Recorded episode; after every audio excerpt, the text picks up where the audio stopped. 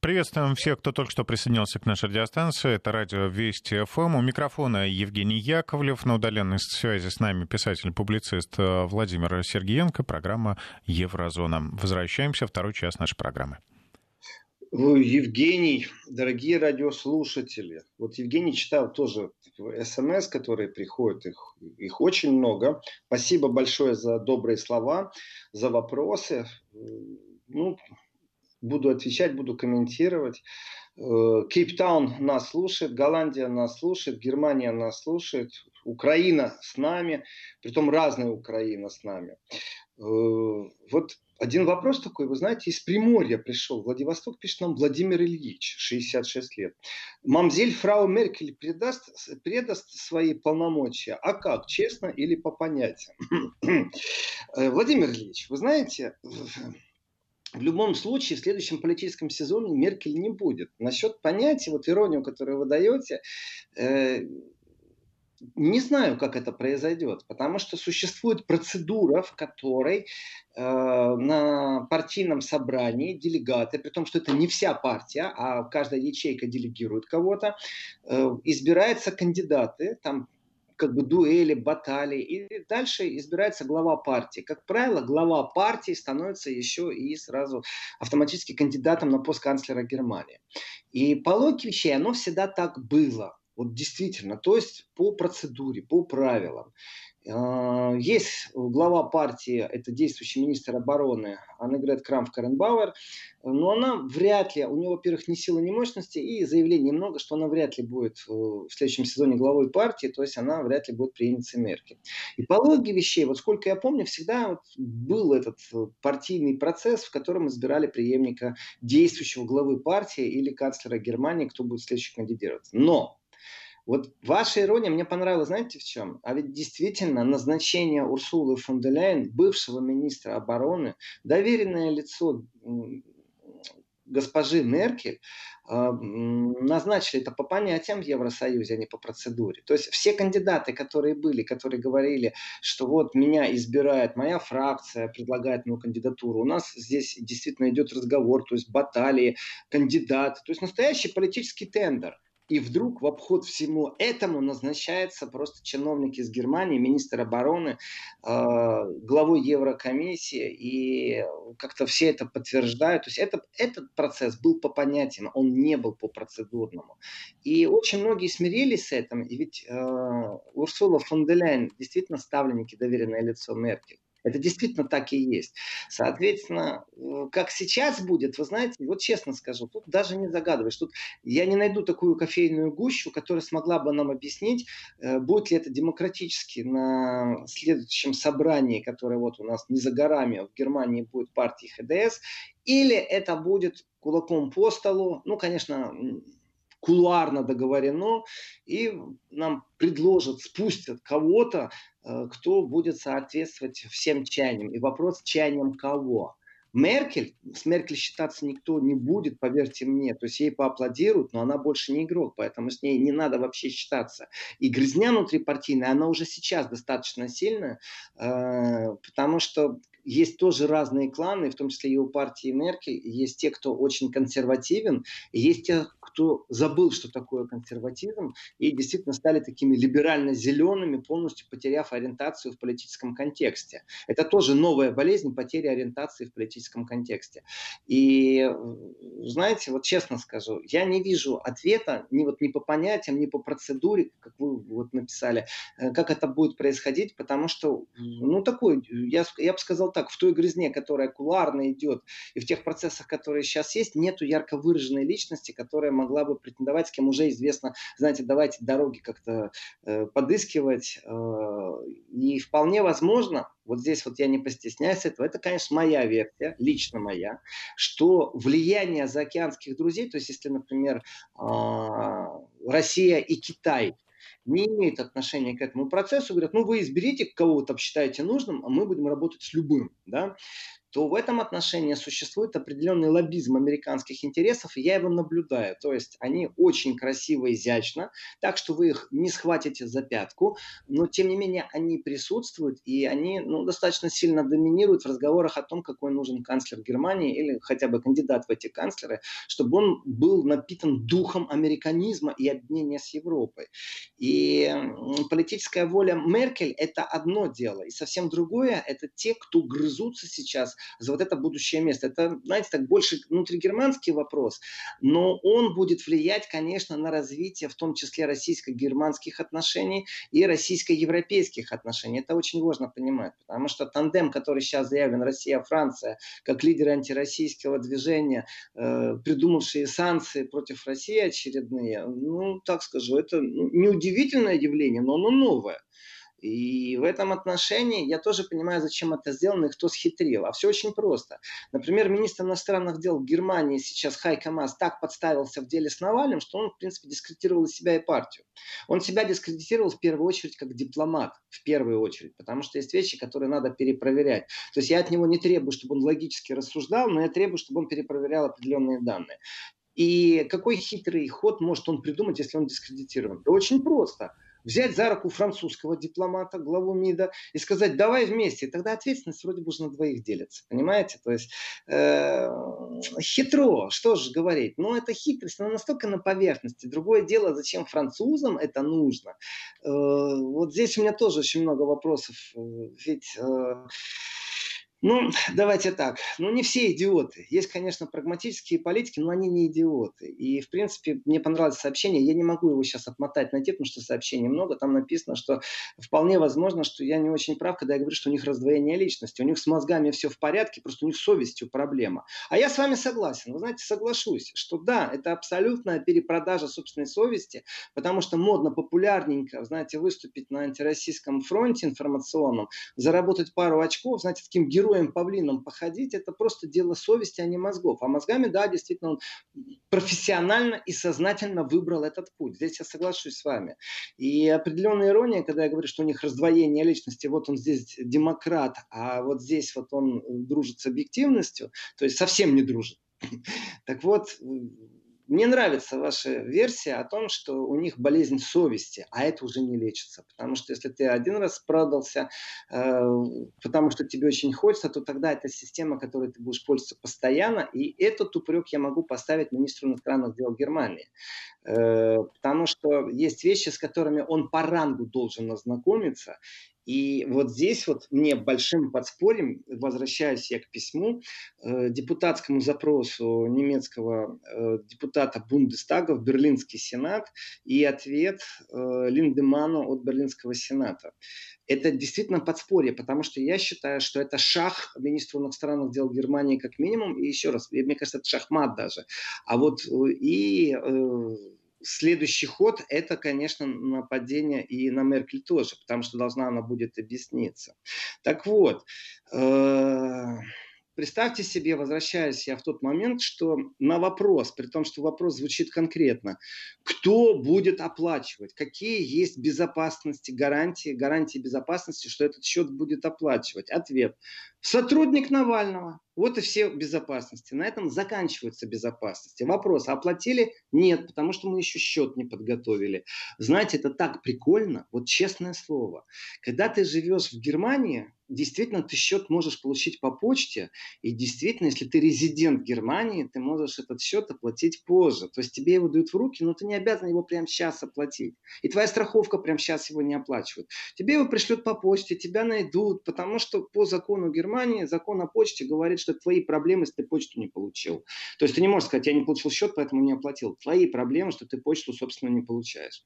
И в этом отношении этот протокол действует только для резидентов Германии. Потому что если ты не резидент Германии, ты можешь покинуть страну, и тогда счет тебе некуда будет прислать. Поэтому при выписке пациента, и я не знаю ни одного случая, чтобы счет не был заранее на 100% оплачен, а если потом, то вопрос потом куда? Куда будут присылать счет? И вот этот вот вопрос, он висит, конечно, в воздухе. Гарантия в виде слов сотрудника Навального, но этот бред рассказывайте кому-то другому, мне не надо. Либо счет оплачен заранее, там внесена какая-то сумма, и если счет даже не сформулирован до конца, то услуги потом не досчитываются. У тебя есть период оплаты того, что уже с тобой сделано. Если ты все еще находишься на обследовании, еще как-то это следующий счет будет. Поэтому вот эта сказка о том, что Шарите еще счет не подготовил, она, конечно, звучит хорошо. Но тогда получается, что сотрудник Навального что, резидент Германии, что они так спокойно к этому относятся? Ох, у меня здесь вопросов много. Потому что если сотрудник Навального резидент Германии, это, конечно, прикольно, который счет перенимает. Ну, это правда прикольно. Я понимаю, что если сзади стоял человек в черном костюме, в черных очках, знаете, такие люди в черном, как фильм X там или еще что-то, то это, конечно, совсем здорово, и все верят Навальному на слово, но только бухгалтерия в Германии, она не понимает, что такое на слово верить. Поэтому за то, что уже медицински было с ним сделано, расплатитесь, иначе вы можете уйти. Протоколов нету иных. Понимаете? Так что э, ребятки так выскальзывают.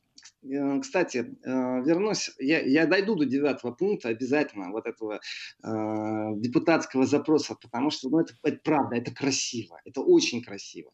Но я хочу вернуться и к комментариям смс от наших радиослушателей, при том это не одно, не два, не три, что, мол, э, сервером в Германии, который дает возможность послать одноразовое письмо, можно воспользоваться откуда угодно, и из Украины, и из Австралии, и из России в том числе. То есть это, мол, ни о чем. Вы знаете, знаете, а я не спорю с вами. А я вообще с вами не спорю. Действительно, разным сервисом можно воспользоваться как угодно. Но только немецкие э, органы имеют возможность у немецких серверов получить информацию, что, где, когда, а может быть и с кем еще. И вот здесь вот вопрос не в том, что это с немецкой территории, а вопрос в том, что э, немецкие органы, которые должны содействовать запросам, которые идут из России, это протокольная часть они, когда делают вид, что они что-то не понимают или что-то не знают, то действительно я тогда обращаюсь еще раз к, э, к тому, что я, к словам Нарышкина, э, что они молчат, потому что они что-то знают. Ну, если это из Украины, как предполагает один из наших радиослушателей, например, ну, действительно, разницы нет, из Украины или из Австралии, ну, какая нам разница? Э, тогда дайте ответ, что это оттуда было. Ну, если вообще нет никакого содействия, то да, я думаю, что есть... и на такой запрос тем более никаких ответов не будет. И э, действительно, э, я еще должен обязательно нюанс сказать. Тот, кто читал отчет по безопасности о кибератаках на Германию, при том там есть разные кибератаки, то в этих кибератаках э, обвинили в том числе Россию. Не забываем это. И знаете, на основании чего объяви, объявили Россию виновной в этих кибератаках? Это отчет, это документация, которая прошла и прокуратуру, и разведку, и правительство. И вы не забывайте, что это тоже, знаете, такой и международный скандал, и ухудшение билатеральных отношений России и Германии. Э, и обвинение, что это что-то связано с Россией, исходило из двух вещей. Первое – это сервера, а второе – это то, что в программе нашли слова, которые были написаны кириллицей. Понимаете? Uh-huh. И, исходя из этого, они говорят, что это э, Россия кибератаковала сервера в Германии, в том числе и правительственные. Я, если честно, в кибервойнах говорю о том, что и настаиваю, что это уже давным-давно перешло все границы. Это нужно вводить в ООН. Совбез ООН должен поднимать вопрос о киберненападении и прочих вещах. Потому что существует промышленный шпионаж, шпионаж в большом количестве в киберпространстве. Существует э, действительно возможность, что будет нанесен вред. И не так недавно в Германии снова была атака на сервера, и там она была уже конкретно пираторской, ракетерской, бандитской, потому что когда отключается электричество в больнице, и известно, что запланированные операции будут смещены, а вот как быть с теми операциями, когда здесь сейчас спасать человеческую жизнь, а аккумуляторов хватит только на 35 минут. И выставляются условия, мы вам дадим код, чтобы вы перезапустили все, а, но вы переведите такую-то сумму при получении кода. И опять я слышу, что там кириллицей проскочило одно слово в этой программе хакерской, а, и поэтому Россия в этом виновата. Так что я понимаю, о чем вы говорите, что сервером может воспользоваться кто угодно и откуда угодно. Да, но ответ может дать э, только Германия, потому что это на территории Германии. Только Германия может взыскать потребовать от хозяев сервера э, информацию, которая важна в следствии, особенно если это химическое э, вещество, запрещенное ОЗХО, и если это химическое вещество, в принципе, как теракт можно расценивать. И кроме Германии, вот мы не имеем права из России запросить, и нам никто не ответит. А немцы имеют право, а они выпить, кто нет, не получали. Так что э, я понимаю, что вы говорите, но вы сделаете акцент на другом, что немецкие органы должны реагировать, особенно если это запрос. А запрос был послан. Ну, возвращаясь к письму немецкого депутата, э, мне понравилась стилистика. И в стилистике, например, э, звучит такой вопрос. Конкретно, вот я хочу знать, кон- слово конкретно прозвучало. Э, вот по поводу лаборатории и анализов, которые были проведены из биопроб Навального, э, это достоверный источник или не очень достоверный источник. И знаете, вот фраза конкретно, она мне очень понравилась. То есть вдумайтесь, когда депутат Бундестага обращается с запросом в Берлинский сенат, то есть это к берлинскому правительству, и говорит, так, конкретно, что у вас на руках, понимаете? То есть они уже между собой так разговаривают, это очень хорошо. И, конечно же, ответ просто потрясающий. Вот как в первом случае у них там ответ потрясающий, что мы не скажем, сколько это стоило, и тут же они пишут, что еще счет не готов. То есть они не скажут, потому что это тайна. А в принципе счет не готов. Но счет кто-то там оплатит, но мы не знаем кто. Так вот, э, следующий момент тоже очень хороший, что в принципе э, мы сообщаем, что у нас есть авторизированный э, пресс-металлинг, это сообщение для прессы, авторизированное Навальным и его женой, и по причине врачебной тайны мы ничего говорить не будем. И я тут в восторге. А вас не спрашивали, какой диагноз, если честно. Вас спросили, можно ли верить анализам. Ребята, это вас спросили. Вы представляете, как они выкручиваются? Конкретно, какие у вас э, находятся данные, и можно ли этим данным доверять на научном э, основании? То есть вот то, что вы как диагноз ставите, можно этому доверять или нет? И тут ответ такой. Э, ну, у нас врачебная тайна, э, и вообще-то вот есть сообщение от Навального, которое авторизировано, вот, вот вы его и читаете. Вау, потрясающе. Да я не спрашиваю вас, что там внутри, я спрашиваю, можно ли верить этому. То есть уходят от вопроса, как могут. И вот я перехожу эм, к самому важному вопросу, и самому важному ответу, который действительно шах и мат и министру иностранных дел и очень сильно атакует Меркель. Девятый вопрос в этом э, запросе э, стоит. Почему берлинская полиция, берлинская юстиция, берлинская не в смысле как столица, а в смысле, что Берлин это отдельная земля, в полномочия которых перевели Навального, именно по территориальной принадлежности. Берлин это отдельная федеральная земля. Э, почему у вас нет правовой помощи э, российским инстанциям, которую э, и почему вы не отреагировали на запросы ни полиция, ни юстиция Берлина э, российским э, инстанциям. И дальше, э, в будущем, какая будет кооперация с российскими инстанциями, и как берлинская полиция и берлинская юстиция это планируют. Если да, когда и в какой форме. Если нет, почему нет. Ну, абсолютно логичный вопрос, который тоже мы регулярно задаем. Э, и журналистские запросы тоже шлем, нам никто не отвечает. Но депутаты, они обязаны ответить. Итого, вопрос звучит. Почему вы, если содействуете, то в каком виде? Если не содействуете, то почему не содействуете? И э, на запросы э, российских инстанций, почему вы не реагируете? И вот здесь они могли бы сказать, ну мы ничего не знаем, если честно, мы ничего не получали. И вот здесь вот есть ответ, что помощь в правовом поле, которая вот по договоренности существует у стран, которые договорились о помощи в правовом поле, между Российской Федерацией и э, Федеральным управлением юстиции, а также Министерством юстиции и защиты потребителей, это просто одно министерство, э, через Министерство иностранных дел соответствовать национальному попытке получения взаимопомощи, и дальше потрясающе. Оно находится на рассмотрении в Министерстве юстиции. Перевожу теперь на нормальный человеческий язык. Почему вы не содействуете? Берлин, вы же обязаны содействовать. Вы в какой-то форме собираетесь содействовать. Ответ. А, а дело в том, что вопрос рассматривается наверху. Вопрос рассматривается в Министерстве юстиции. Это значит, что они все эти вопросы имеют. Почему я говорю, что это шах и мат а, министру иностранных дел Германии? По одной простой причине. Существует действительно процедура.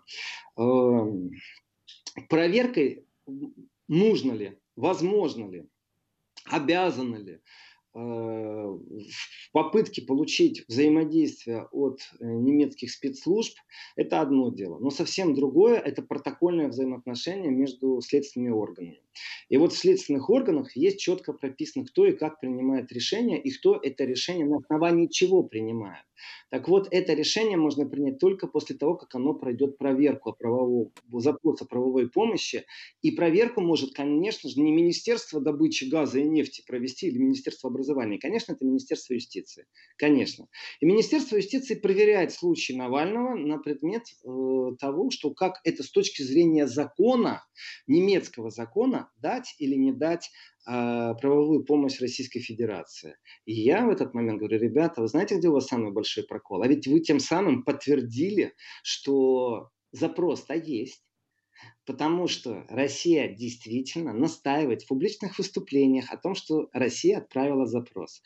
Э, в Германии, вот когда уже мы знали в русском информационном поле о том, что э, существует такой запрос, в Германии об этом еще никто не знал. Потому что СМИ молчали. Потому что э, выступали и СМИ раскручивали тех, кто выступает, политиков. И в этот момент мы слышим заявление о том, что Россия кого-то отравила, что за этим стоят спецслужбы, обвиняют Кремль, требуют от Кремля какой-то отчетности. Говорят, вы вообще с нами не сотрудничаете. Мы требуем, чтобы вы расследовали это дело. Вы его не расследуете, мы вас накажем санкциями. Это заявление было э, неоднократно повторено и в СМИ, но на высших кругах и на высшем уровне это был министр иностранных дел Германии, это был представитель правительства Германии и Меркель, которая сделала заявление. Так вот, получается, что если Министерство юстиции рассматривает вопрос о содействии, и в этот момент министр иностранных дел говорит, что Россия ничего не делает, вопрос теперь только по датам.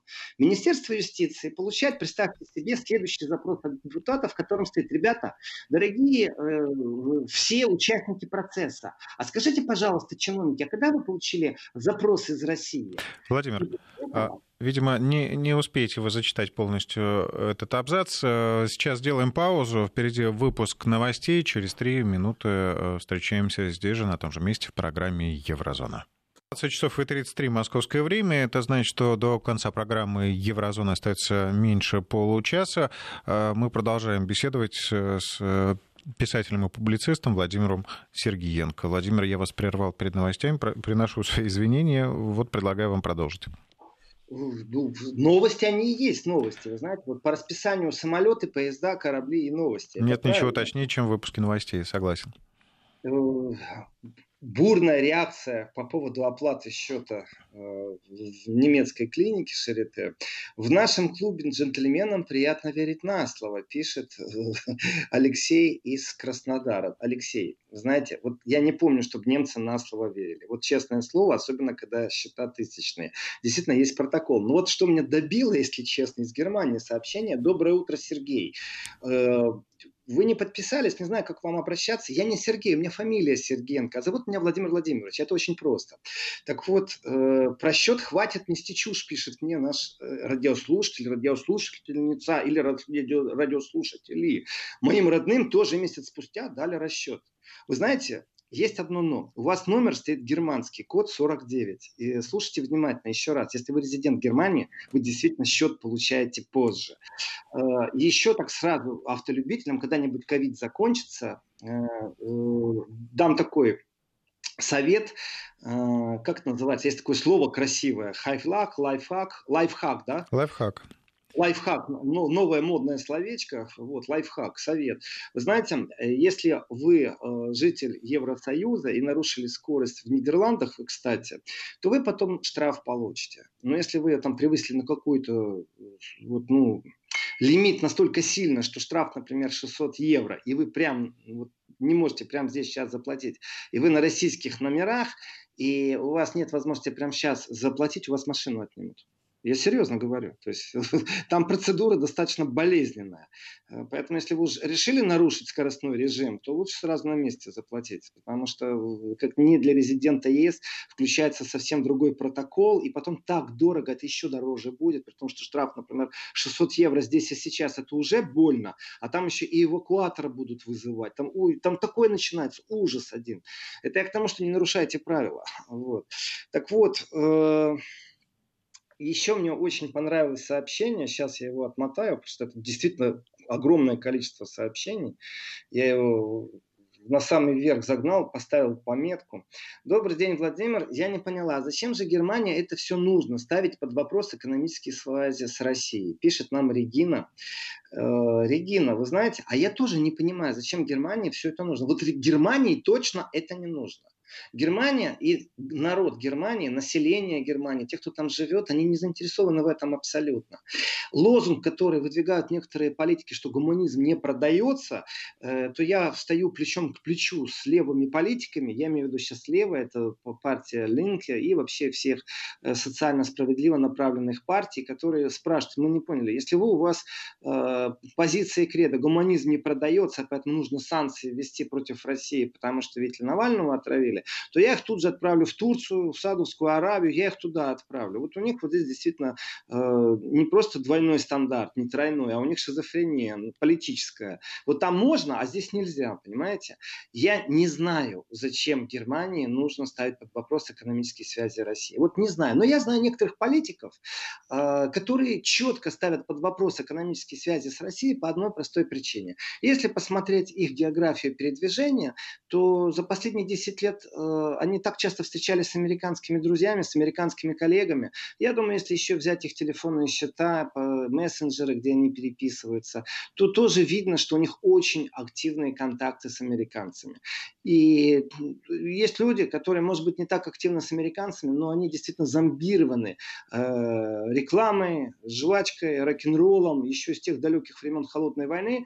И они по-другому мыслить не умеют. И сегодня они риторику Холодной войны действительно приносят с собой и раздают бесплатно направо и налево и считают, что это правильная риторика. Вот эта риторика холодной войны, у меня такое ощущение, что она возвращается, э, потому что это кому-то выгодно а не потому, что она востребована сегодня. И инертность, когда власть еще не отдернули, то есть мы ждем следующих перевыборов, я вам гарантирую, что в Германии изменится тон по отношению к России. Потому что немцы больше не доверяют Америке. И если в предвыборной кампании сильно клеймить Россию, то тот, кто будет настаивать на э, нормализации отношений с Россией, он наберет дополнительные голоса. И в этом отношении вы увидите, как все изменится в предвыборной кампании. И я на этом настаиваю, что каждый раз, когда мы говорим о Северном потоке-2, когда мы говорим о санкционных списках, всегда нужно делить на три категории э, все, что происходит. Первое – это действительно российско-германские отношения. Энергетические, промышленные, научные, культурные, действительно. И э, второе – это внутригерманский вопрос, в котором абсолютно внутригерманские игры происходят. Борются партии за своего избирателя, внутри партии интриги. Там еще те волны, еще те войны, которые не видно под покрывалом э, вот этого информационного штиля. Но на самом деле это внутригерманский вопрос. И это вот всегда кажется, что они говорят о России, а на самом деле они внутри партии друг друга просто в пух и в пах разносят. И третий вариант, э, обязательно нужно всегда брать э, и смотреть тоже с этой призмой, это э, германско-европейские взаимоотношения, потому что здесь тоже своя игра. И э, если немцам что-то надо э, от Польши, поверьте мне, они начнут с большим удовольствием э, развивать польско-дружеские отношения прямо сегодня. Их не нужно будут клеймить. И в этом отношении вот просто поставить северный поток, что немцам нужно его заблокировать, это неправильная фраза. Это нужно тем единицам, которые топят за Америку. Я этих людей называю предателями интересов Германии, как минимум экономических. Вот как минимум. И те, кто говорят, у нас гуманизм не продается, они же врут. Они врут, они врут себе, они врут коллегам, они всем врут. Но им нравится так. Понимаете? И э, я вижу в будущем, конечно же, Северный поток-2 достроится. Я в этом не сомневаюсь. Я вижу другое, что те, кто не смогли взять здесь, понимаете, мы двери закрыли, так они в окна. Мы в окна закроем, так они в щели полезут. Мы щели законопатим, так они через крышу пройдут. То есть таким образом страшно предположить, что они выкинут в следующий раз? Я думаю, что в следующий раз, и это как бы у них план Б, который будет включен в повестку, они начнут лоббировать изменения э, энергопакетов, э, то, что принимается в Евросоюзе, то, что долго, оно долго, это не близкий путь, но тем не менее они ограничат поток по трубе газа. То есть, э, если они этого не сделают, то будет еще один вариант, в котором они ведут квоты на закупки. И эти квоты нужно будет облагать еще зеленым налогом. Это очень интересный процесс. Это выглядит очень хитро, что мы должны считаться, что по всей земле по-разному добываются энергоресурсы. И вот э, процент, который мы сверху как пошлину добавим к закупочной стоимости, э, нужно обязательно рассчитывать, сколько и как они там по-честному или не по-честному добывают, насколько это вредит окружающей среде. И в этом отношении это будет очередная хитрость. В любом случае они будут пробовать сделать либо квотную покупку, а, либо удорожание благодаря каким-нибудь хитрым э, шагам из зеленой философии. А, я думаю, там девочка Грета уже подоспеет со своими школярами, которые будут усиленно голосовать, как минимум на коммунальных, а как максимум на, на таких федеральных уровнях по всему Евросоюзу. И в этом отношении это тоже с этим нужно считаться. То есть э, то, что сегодня не продано, никто не скажет, что это завтра будет куплено. То есть э, относиться спокойно надо, что эти люди не остановятся на недостигнутом. Вот они не достигли остановить Северный поток-2, значит, они будут в Европарламенте лоббировать какие-то законы, которые должны именно Россию ограничить. Понимаете, не Арабские Эмираты, там, не Турцию, а именно Россию. Я вижу в этом абсолютно руку заокеанских друзей. Я настаиваю на том, что они вмешиваются во внутреннюю политику Евросоюза, что они вмешиваются во внутреннюю политику Германии, делают это беспрецедентно нагло. Вот действительно рэкетеры политические. Когда они пишут письма угрозы немецкому бизнесу, извините, когда немецкие фирмы начинают задумываться о том, как избавиться от активов, убегают, это говорит о том, что они вмешиваются. Но вмешиваются они в экономику, и это идет борьба, знаете, такой злой настоящий капиталюга э, заокеанский, показывает, как он протекционистски умеет добиваться своего и в свою пользу, то есть в пользу Америки. Или все-таки это уже давным-давно э, политические игры, игры уровня вмешательства э, именно в развитии, в концепт развития экономического, а значит и стабилизации экономики, при том, что это очень подло во время ковида это делать, э, но именно будущее Европы. Мне кажется, что Америка не просто фанатически ревнует Европу к тому, что Европа может от нее отколоться. Ну так бывает, знаете, мама не отпускает ребенка. Э, считает, что он еще маленький. Вот такое бывает. А ребенок говорит, да нет, я уже вырос, э, пойду с друзьями в парк посижу. Во сколько дома будешь? А, а ты там смотри с Петей не дружи, мне кажется, он плохой мальчик. Знаете, я утрирую на уровне Яралаша, но если вы к этим фразам поставите немного другие фразы и измените слова мама, ребенок там, или папа, ребенок, э, и поставите США, Евросоюз, Германия, энергоресурс, то примерно так Америка и разговаривает, действительно. Вопрос, когда ты будешь, мы заменим, насколько ты у меня купишь. И, и вот технология общения, если ее оценить, попробовать с точки зрения семейной психологии, то это конкретно созависимые отношения, тирания, из которых нужно вырываться Европе как минимум. Но в этой созависимости действительно жертва стокгольмским э, синдромом. И это европейцы. Смогут ли они вырваться из такой зависимости? Ну, как я скажу, э, бенефициар ухудшения отношений Евросоюза и России, конечно же, США. Э, ну, не Китай других игроков нет на этом рынке глобальных, которые могли бы э, действительно... Я, я думаю, что тут ни у кого больших сомнений-то и нет. Конечно, может, такие версии звучат, но все указывает на одного э, человека, а точнее, на один Белый дом. Э, пауза небольшая. Вести ФМ. Там гораздо больше интересов, э, хотя, конечно, китайцев тоже можно э, посмотреть. Э, у них тоже свои интересы есть, но я думаю, что там больше такой прагматический экономический подход.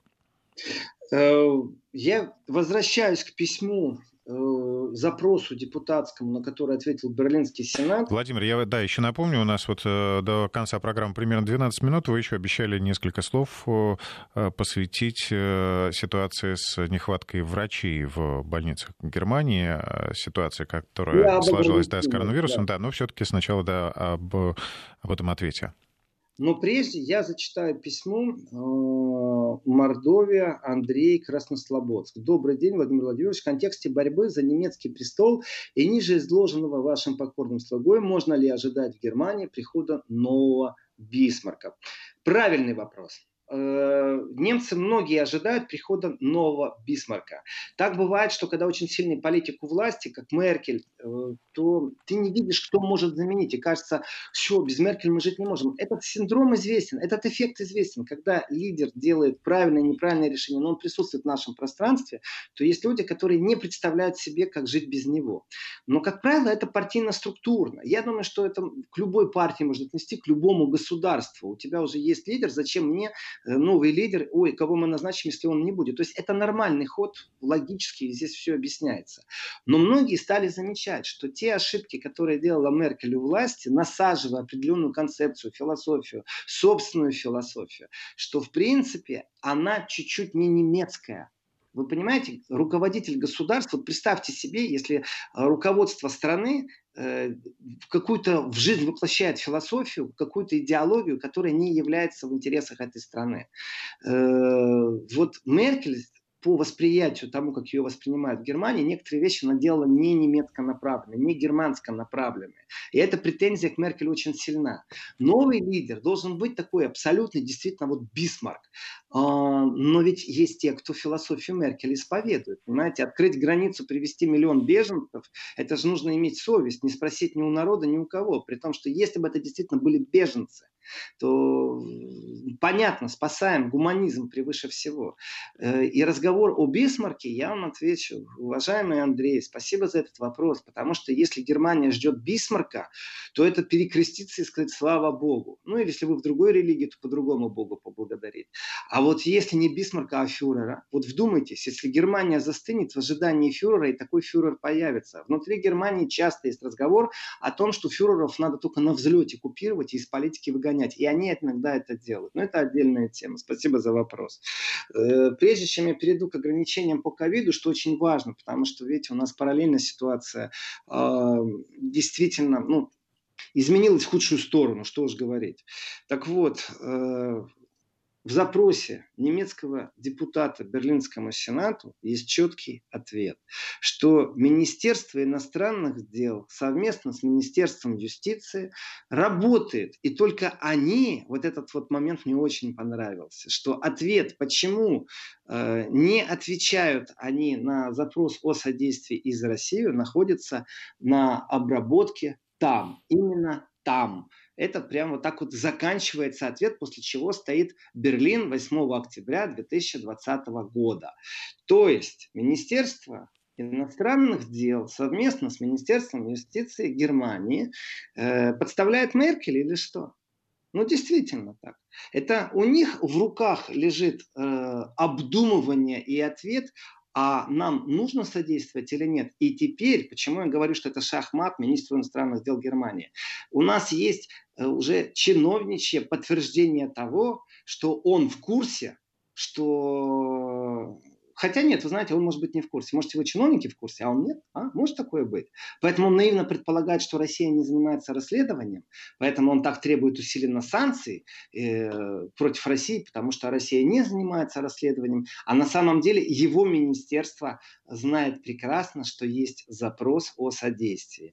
Это значит, игнорирование и этого запроса ведет к тому, что нужно дождаться, когда Евросоюз ведет санкции. Потрясающе. Итого, Хайка Мас вот честно скажу, вы же, наверное, с министром иностранных дел России имеете рабочие отношения.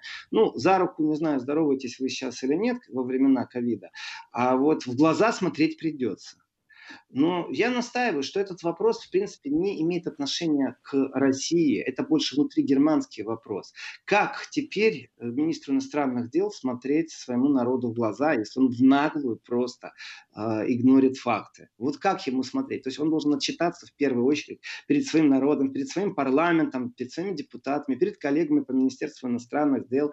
И это не имеет отношения непосредственно к России. Вопрос звучит так. Зачем ты, министр иностранных дел Хайка Мас, сделал все возможное, чтобы ухудшить отношения между Россией и Германией? Ты чьи интересы в данном случае исповедуешь? Ну ладно, э, там русофоб мы слово сейчас закроем. Но Германии ты зачем бросил подлянку такую, а?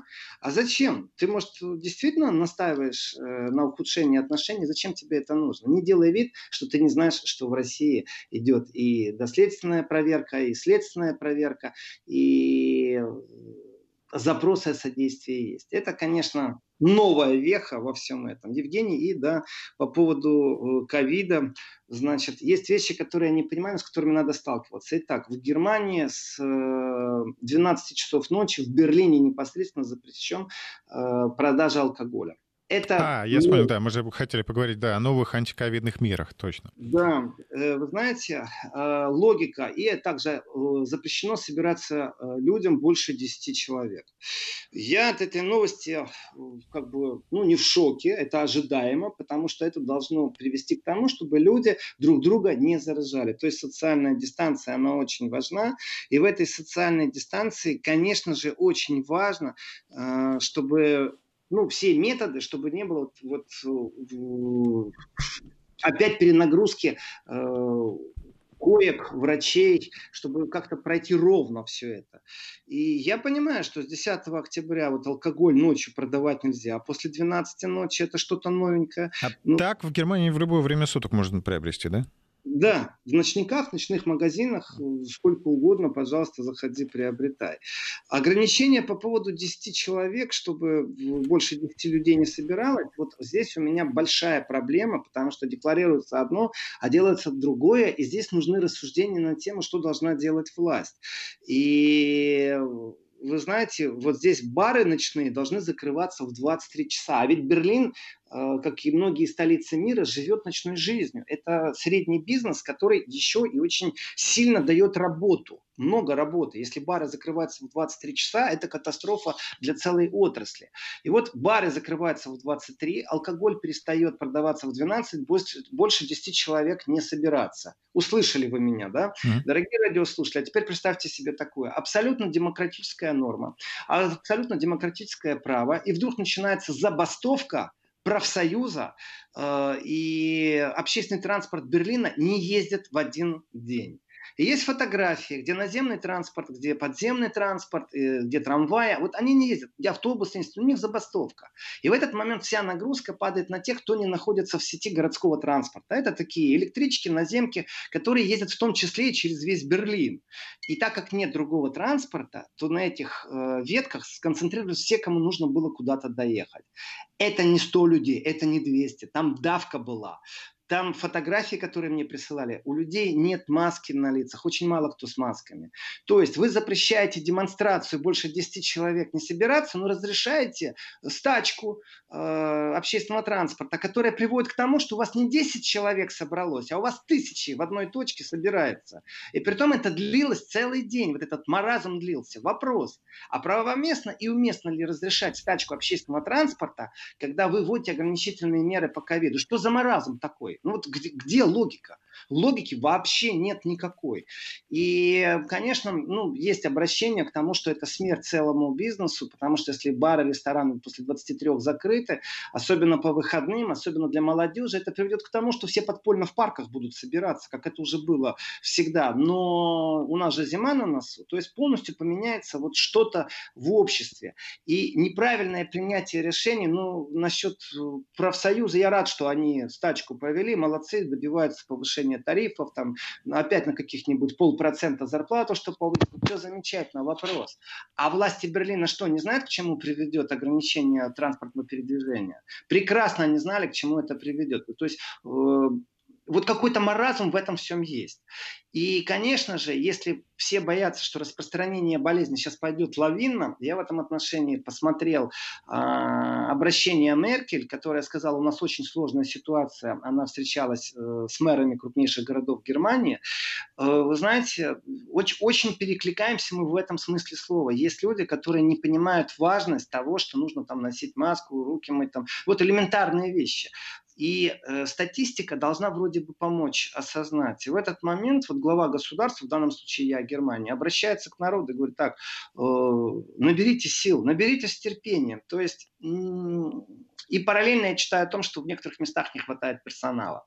То есть проблемы везде одинаковые. Пришла осень, э, к сезонным болезням, которые осенью часто присутствуют, у нас все еще есть ковид, и проблема нагрузки на, мед, на медперсонал на больнице – это то, с чем нужно считаться. И в этом отношении, э, вот я не помню, чтобы в Германии вводили ограничения по продаже алкоголя. Ну, не помню я такого. И ограничения по 10 людям, я даже не знаю, ну, чтобы больше 10 человек не собираться, к чему это может привести. Потому что вполне возможно это приведет к определенному социальному напряжению, которое будет вспышки вот, демонстрации, то, что мы видели в августе в Германии, когда полиция достаточно жестко винтила много кого и как, и тысячи, десятки тысяч людей были на улицах, протестовали именно из-за этих ограничений. Потому что можно не протестовать, если у вас тысячи людей без масок не толпятся для того, чтобы сесть на электричку. Вот тогда можно действительно вводить ограничения. Иначе зачем вы эти ограничения ввели? И вот этот вот диссонанс, он, конечно же, толкает в интернете сейчас творится черти что. Я почитал ночью и утром, почитал, как люди относятся к тому, что сейчас происходит. Вот Это у нас, к сожалению, уже не хватит на сегодня времени рассказать об этом, но я предлагаю подробнее завтра о реакции граждан Германии на вот эти новые меры. Владимир, спасибо вам большое, было спасибо очень вам. интересно. Два часа просто пролетели. Спасибо нашим слушателям. Встречаемся завтра в то же время с 11 до 13.